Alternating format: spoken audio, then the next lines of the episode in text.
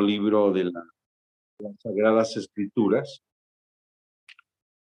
Este libro del Apocalipsis, que es el último libro de las Sagradas Escrituras, es el libro 66.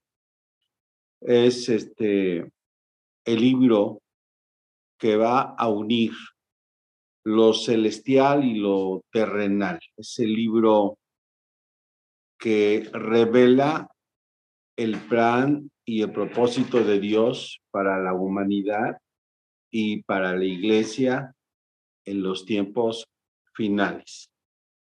Estamos iniciando con el libro del Apocalipsis, el estudio de esta noche, y deberíamos haber ya leído el libro de Génesis. Pero también el libro del Apocalipsis tiene muchas referencias del Antiguo Testamento. El 70% de lo que vamos a estudiar está basado en el Antiguo Testamento y está revelado para nosotros para que entendamos los últimos tiempos. Así es de que Apocalipsis significa revelación, significa descubrir el velo, es lo que significa. La palabra apocalipsis se parece mucho a la palabra apócrifo. Eh, apócrifo significa escondido, es un misterio escondido, apócrifo, oculto, misterio oculto. Así de que Apocalipsis es el misterio revelado, en la revelación. Inicia de la siguiente manera la revelación de Jesucristo que Dios le dio para manifestar a sus siervos las cosas que deben de suceder pronto.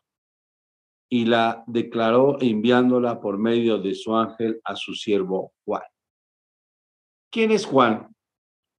pues es eh, Juan, el que se encuentra en la isla de Patmos.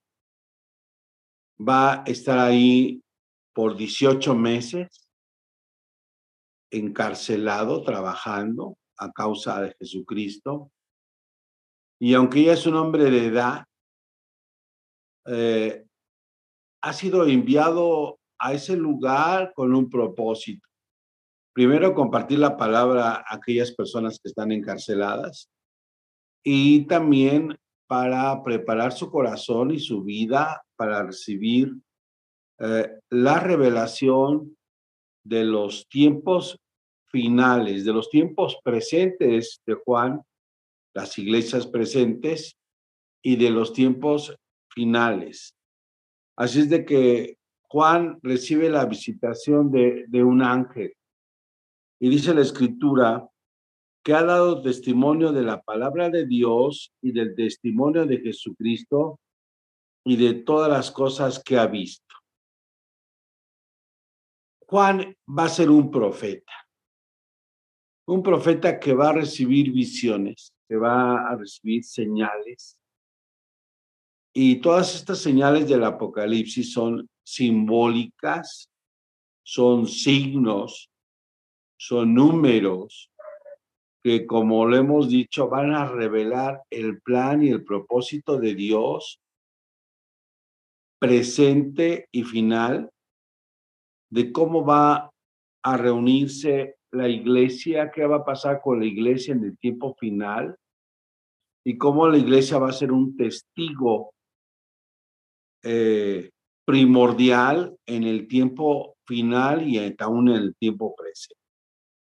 Y dice el verso 3, bienaventurado el que lee.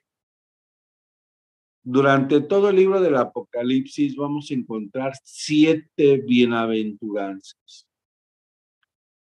Estas bienaventuranzas, estas bendiciones, se dan al que lee, a los que oyen las palabras de esta profecía, entonces, ya somos bendecidos por tratar este, este libro, por escucharlo y por leerlo, ya tenemos una doble bendición.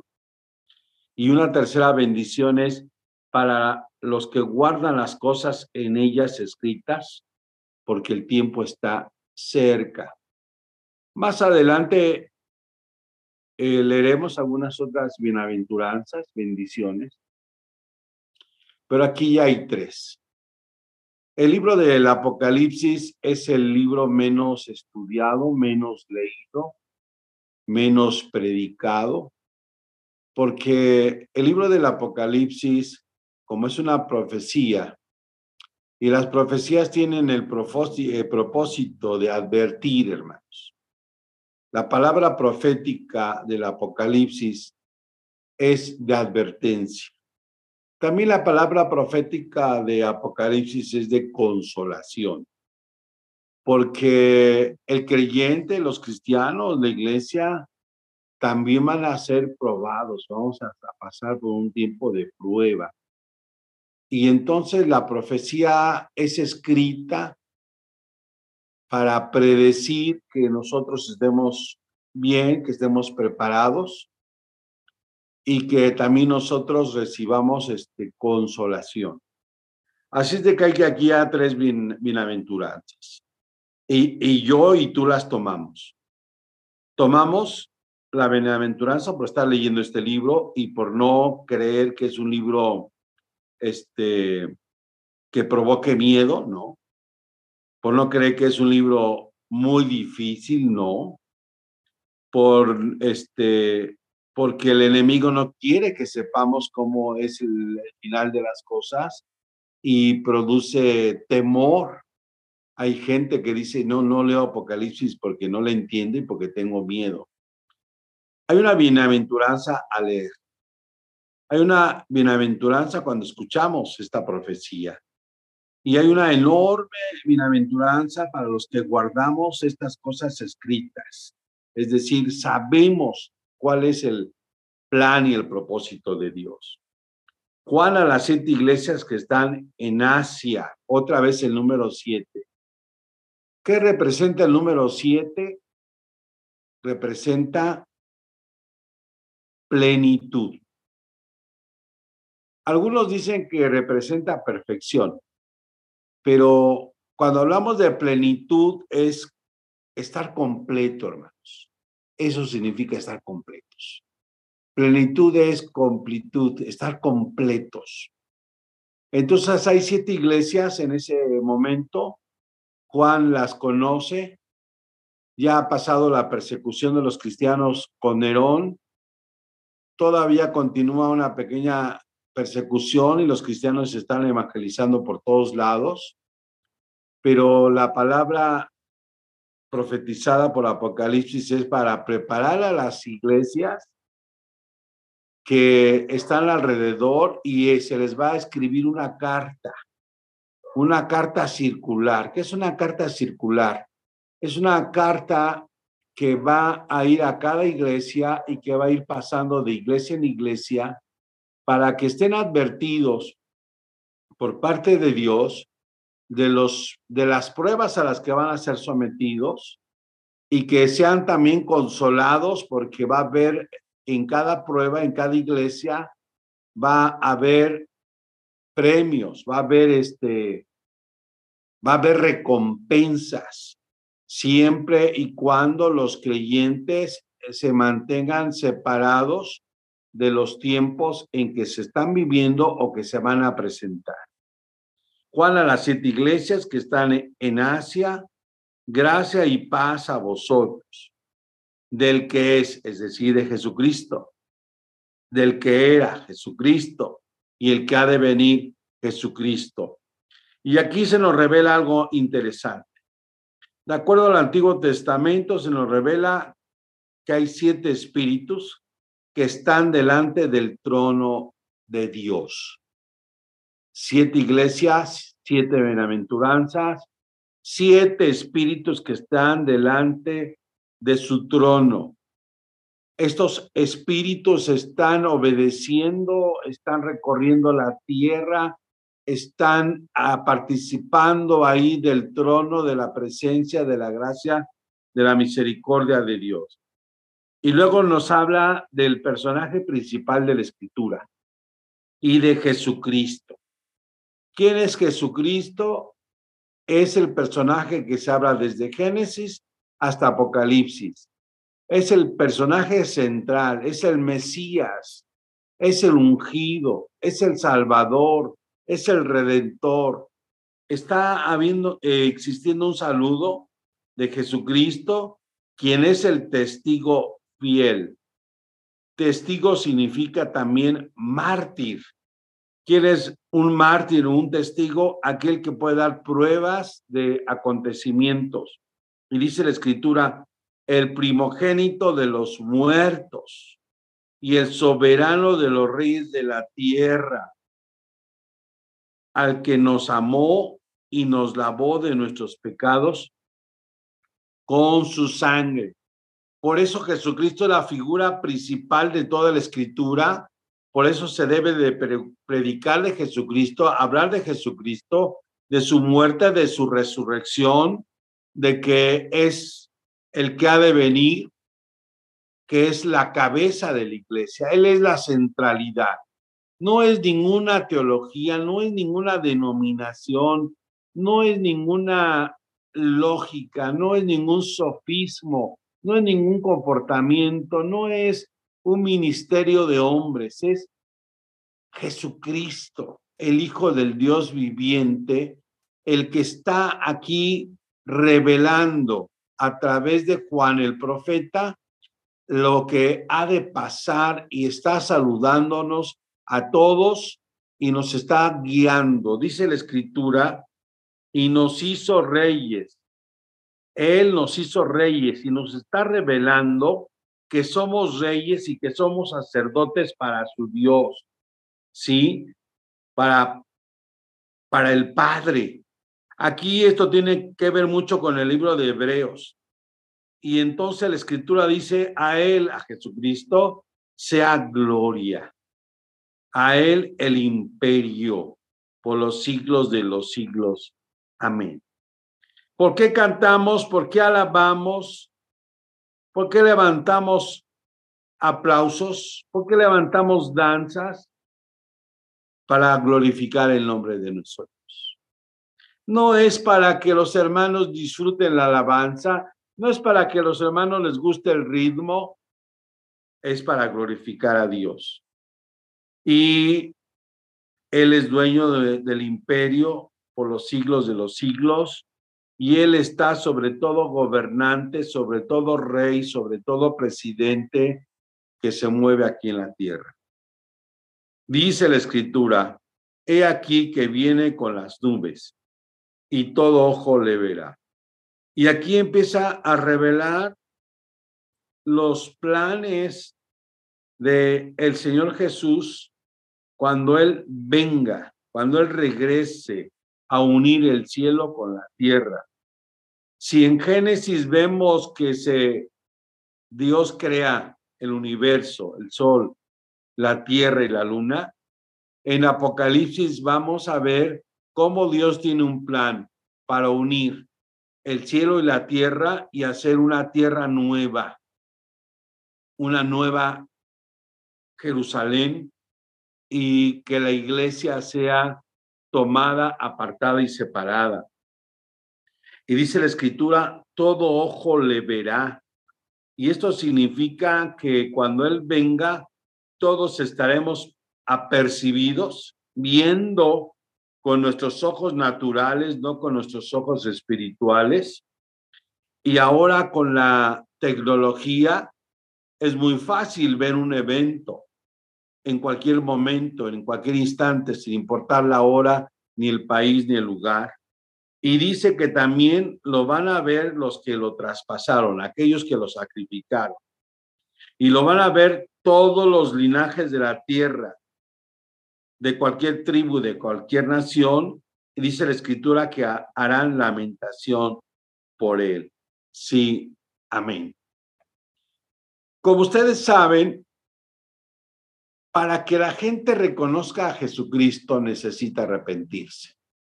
Pero como ustedes saben, en Éxodo, Egipto, los egipcios, el faraón, endurecieron su corazón a pesar de las plagas. Y algo similar va a pasar en el tiempo final. A pesar del dolor, de la muerte, de, la destrucción, de la liberación de espíritus malos, la gente va a endurecer su corazón. Y ahí entrará el papel de la iglesia, donde la iglesia tiene que dar testimonio y la iglesia va a ser perseguida y la iglesia va a ser acusada y nosotros tenemos que cumplir con ese plan de ser testigos para que la gente vea y entienda que aunque ellos no quieran, muchos de ellos no quieran reconocer el favor y la misericordia de Dios, si hay hombres y mujeres transformados y cambiados. Ese es el rol de la iglesia en los tiempos finales. Bendito sea el Señor. Yo soy el alfa y el omega, dice el versículo 8. El alfabeto griego, la primera letra y la última. Principio y fin, dice el Señor. El que es, el que estaba en la creación, el que era y el que ha de venir el que era cuando vino a la tierra encarnado y cuando fue crucificado y murió en la cruz, pero el que resucitó al tercer día y que ha de venir el Cristo glorificado, el Cristo resucitado. Y termina aquí con algo interesante, el Todopoderoso.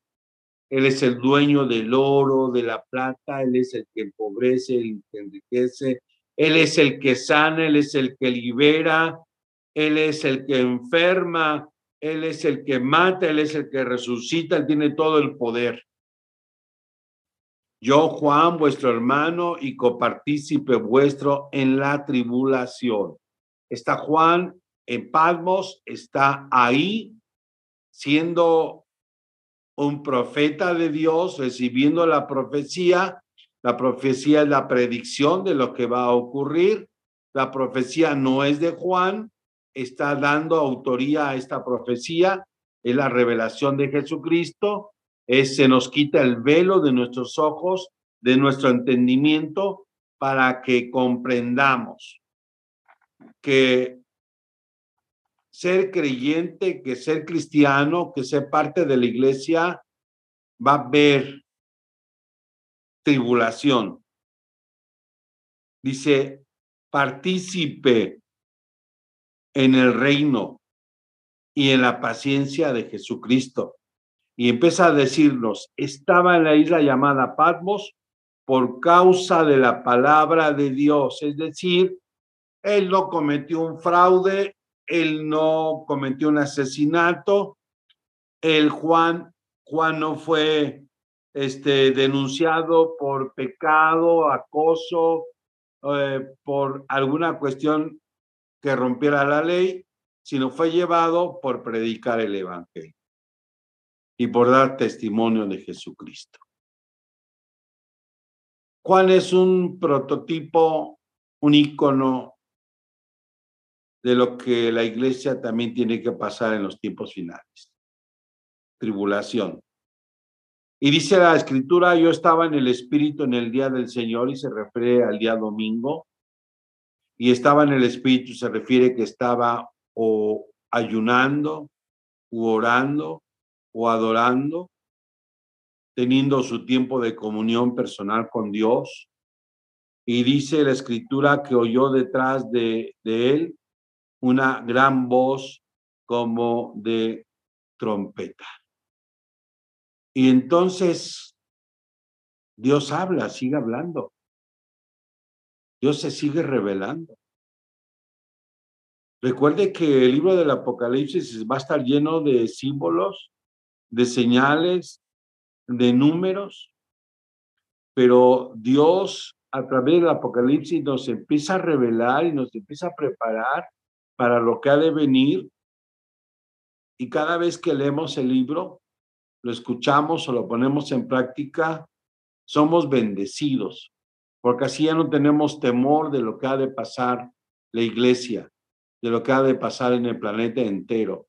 No nos va a dar temor ni el COVID, ni terremotos, ni guerras, ni hambres, ni pestilencia, porque dice las escrituras, oí una voz que decía, yo soy el alfa y la omega, el primero y el último, es decir, Dios es el principio y el fin.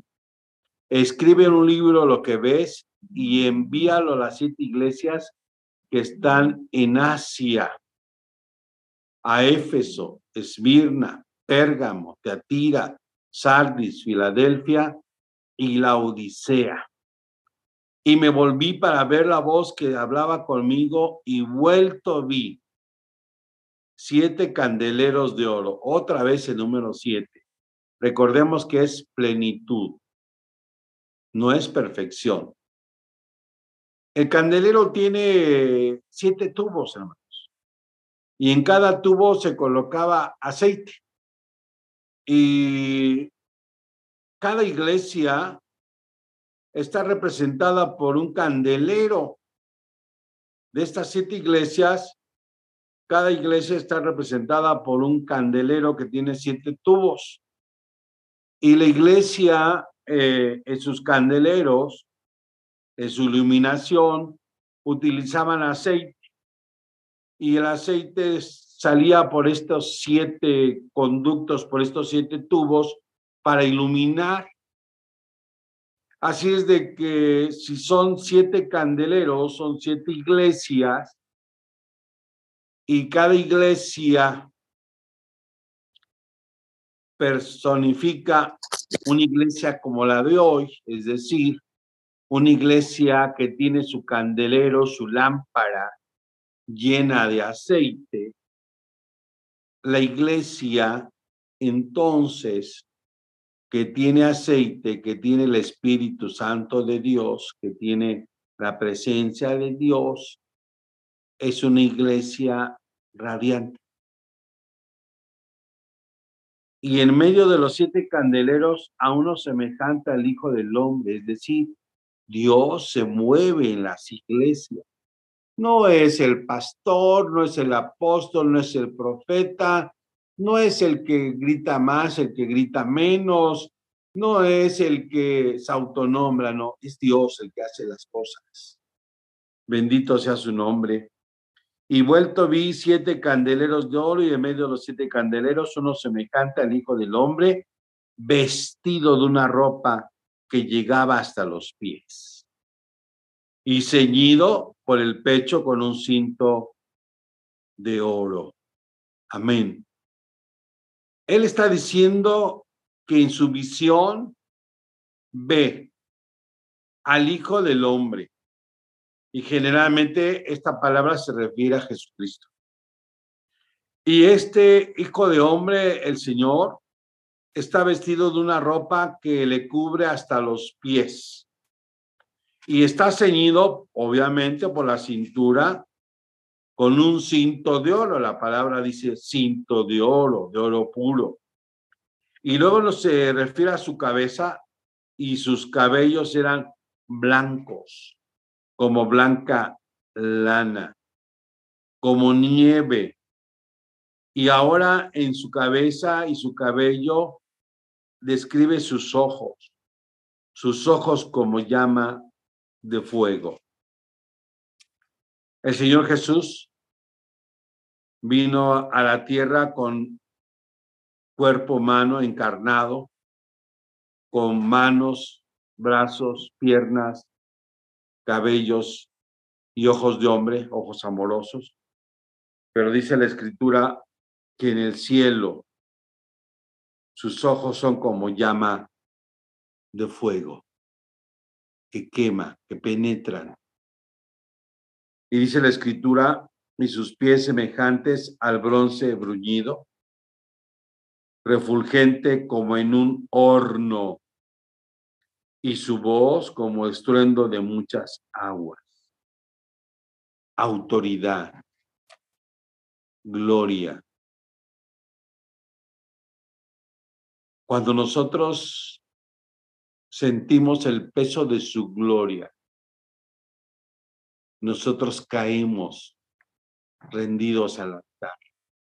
Cuando el Señor se asoma o está presente en nuestros servicios, nosotros sentimos que no somos dignos ni siquiera de levantar la cabeza.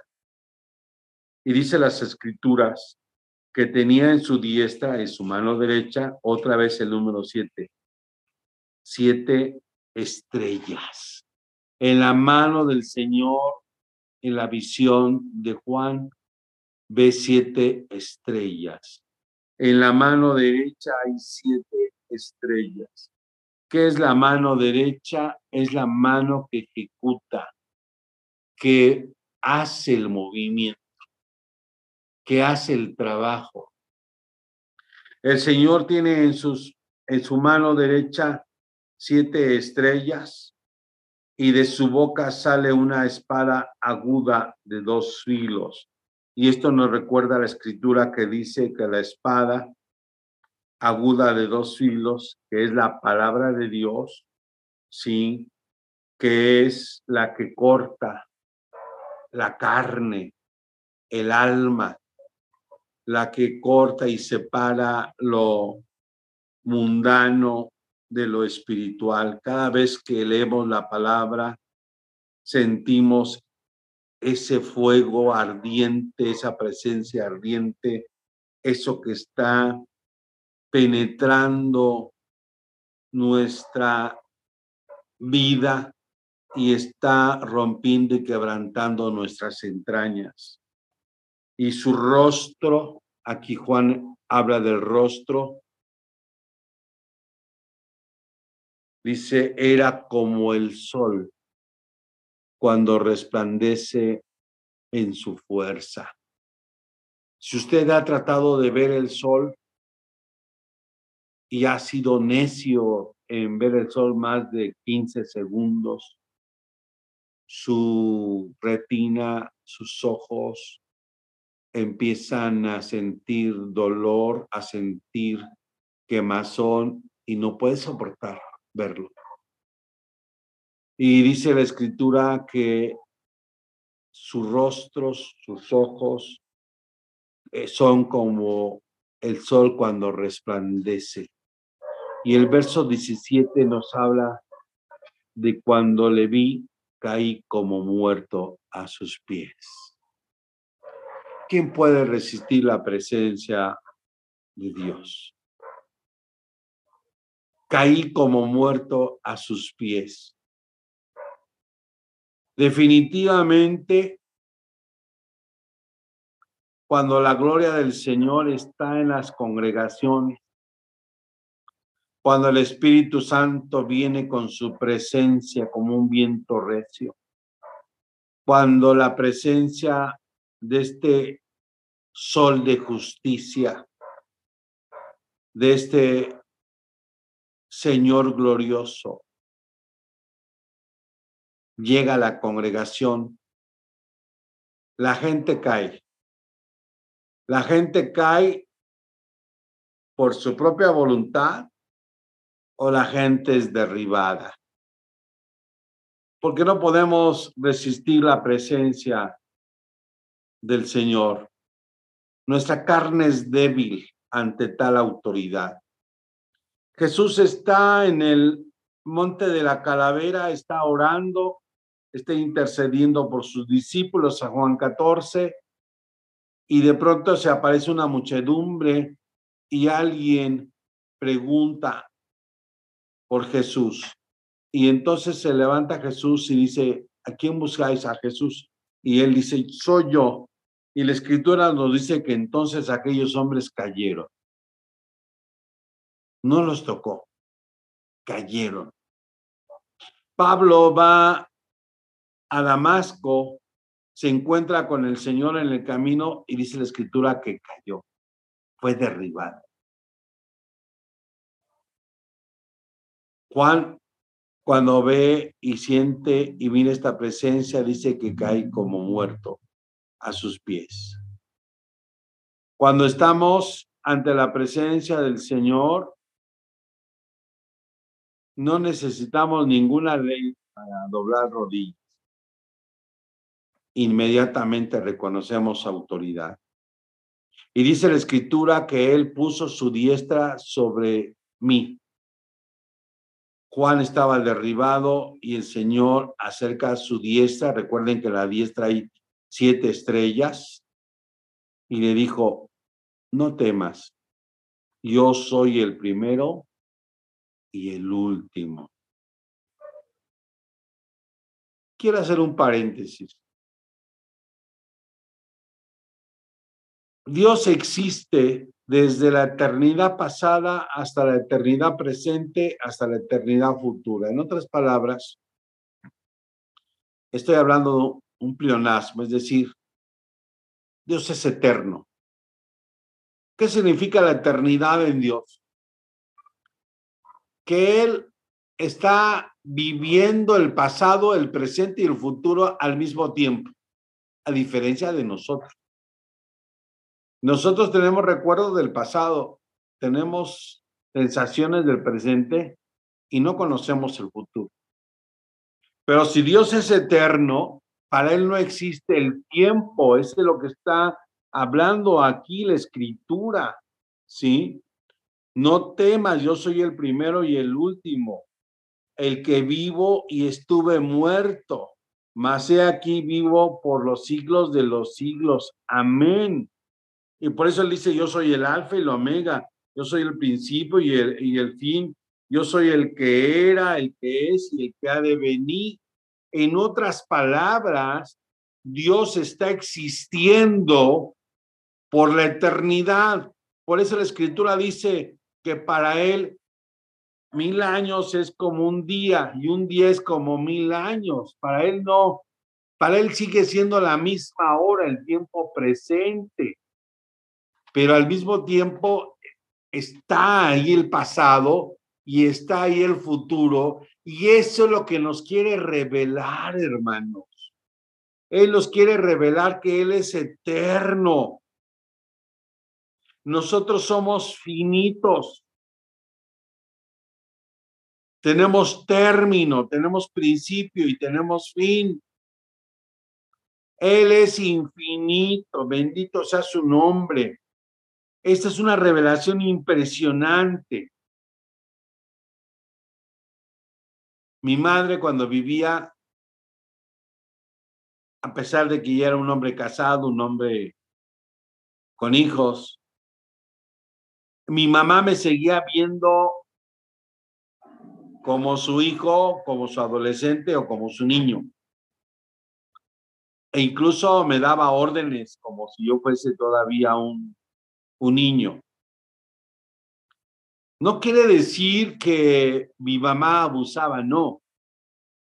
Quiere decir que para mi mamá el yo presente me seguía viendo como el yo pasado y me seguía viendo por la edad que tuviera como su hijo, como el yo futuro.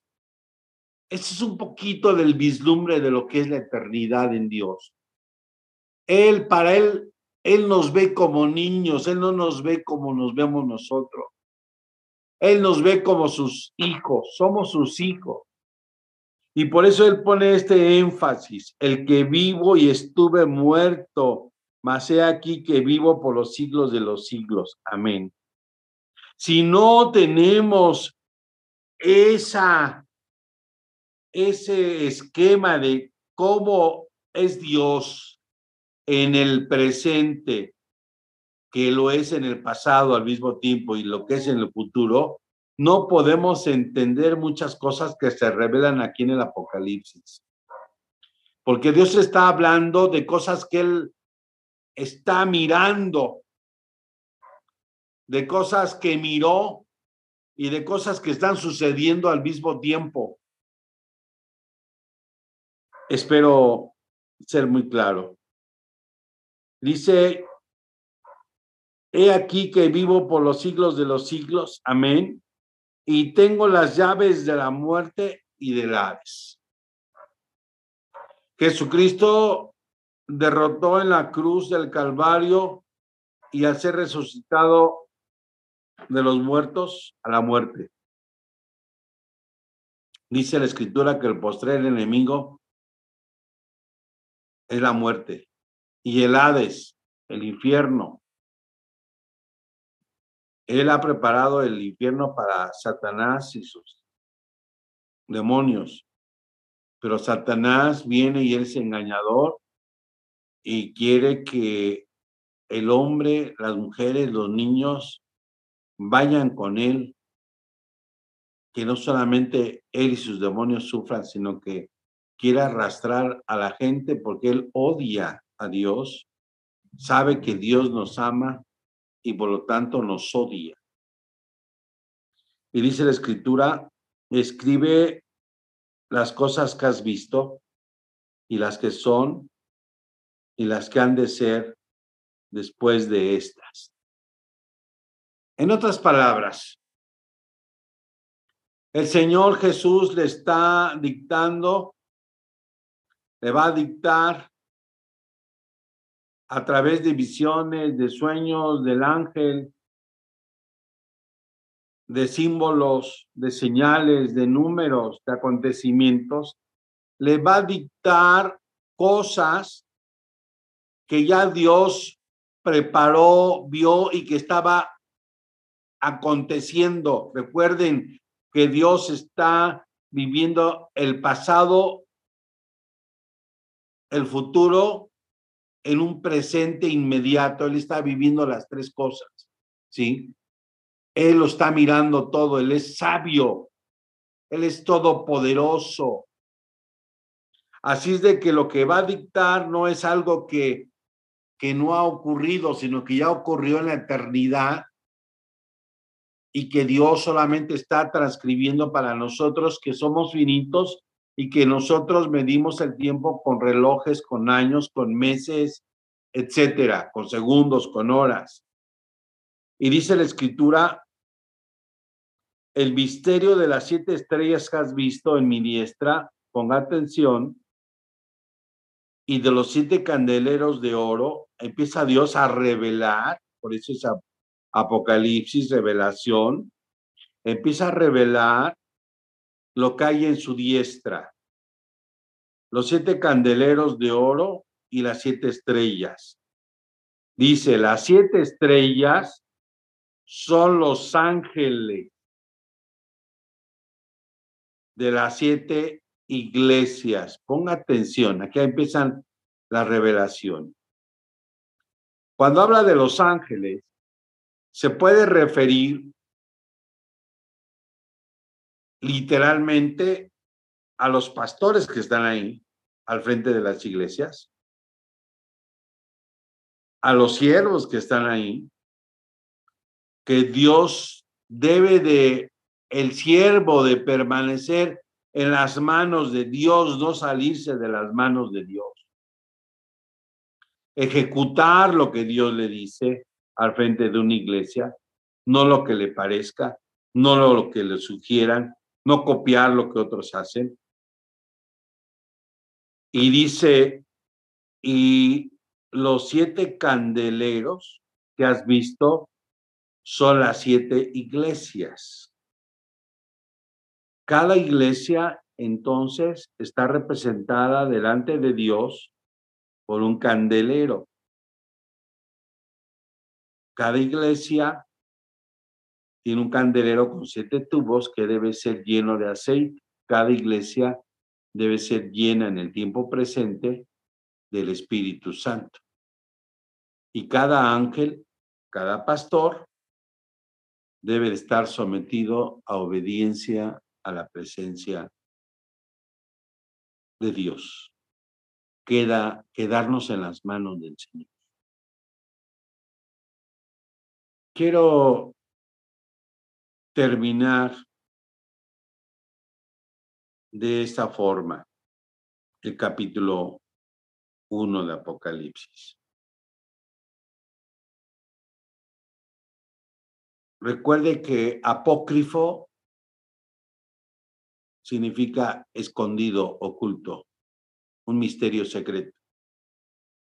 Hay libros apócrifos de la Biblia que no sabemos, que no se nos está revelado si son verdaderos o falsos, pero los libros que tenemos aquí, 66, y en especial Apocalipsis, nos revelan una profecía, lo, lo predicho, lo que va a acontecer a través de, de un profeta, en este caso la revelación de Jesucristo, revelada a su siervo Juan.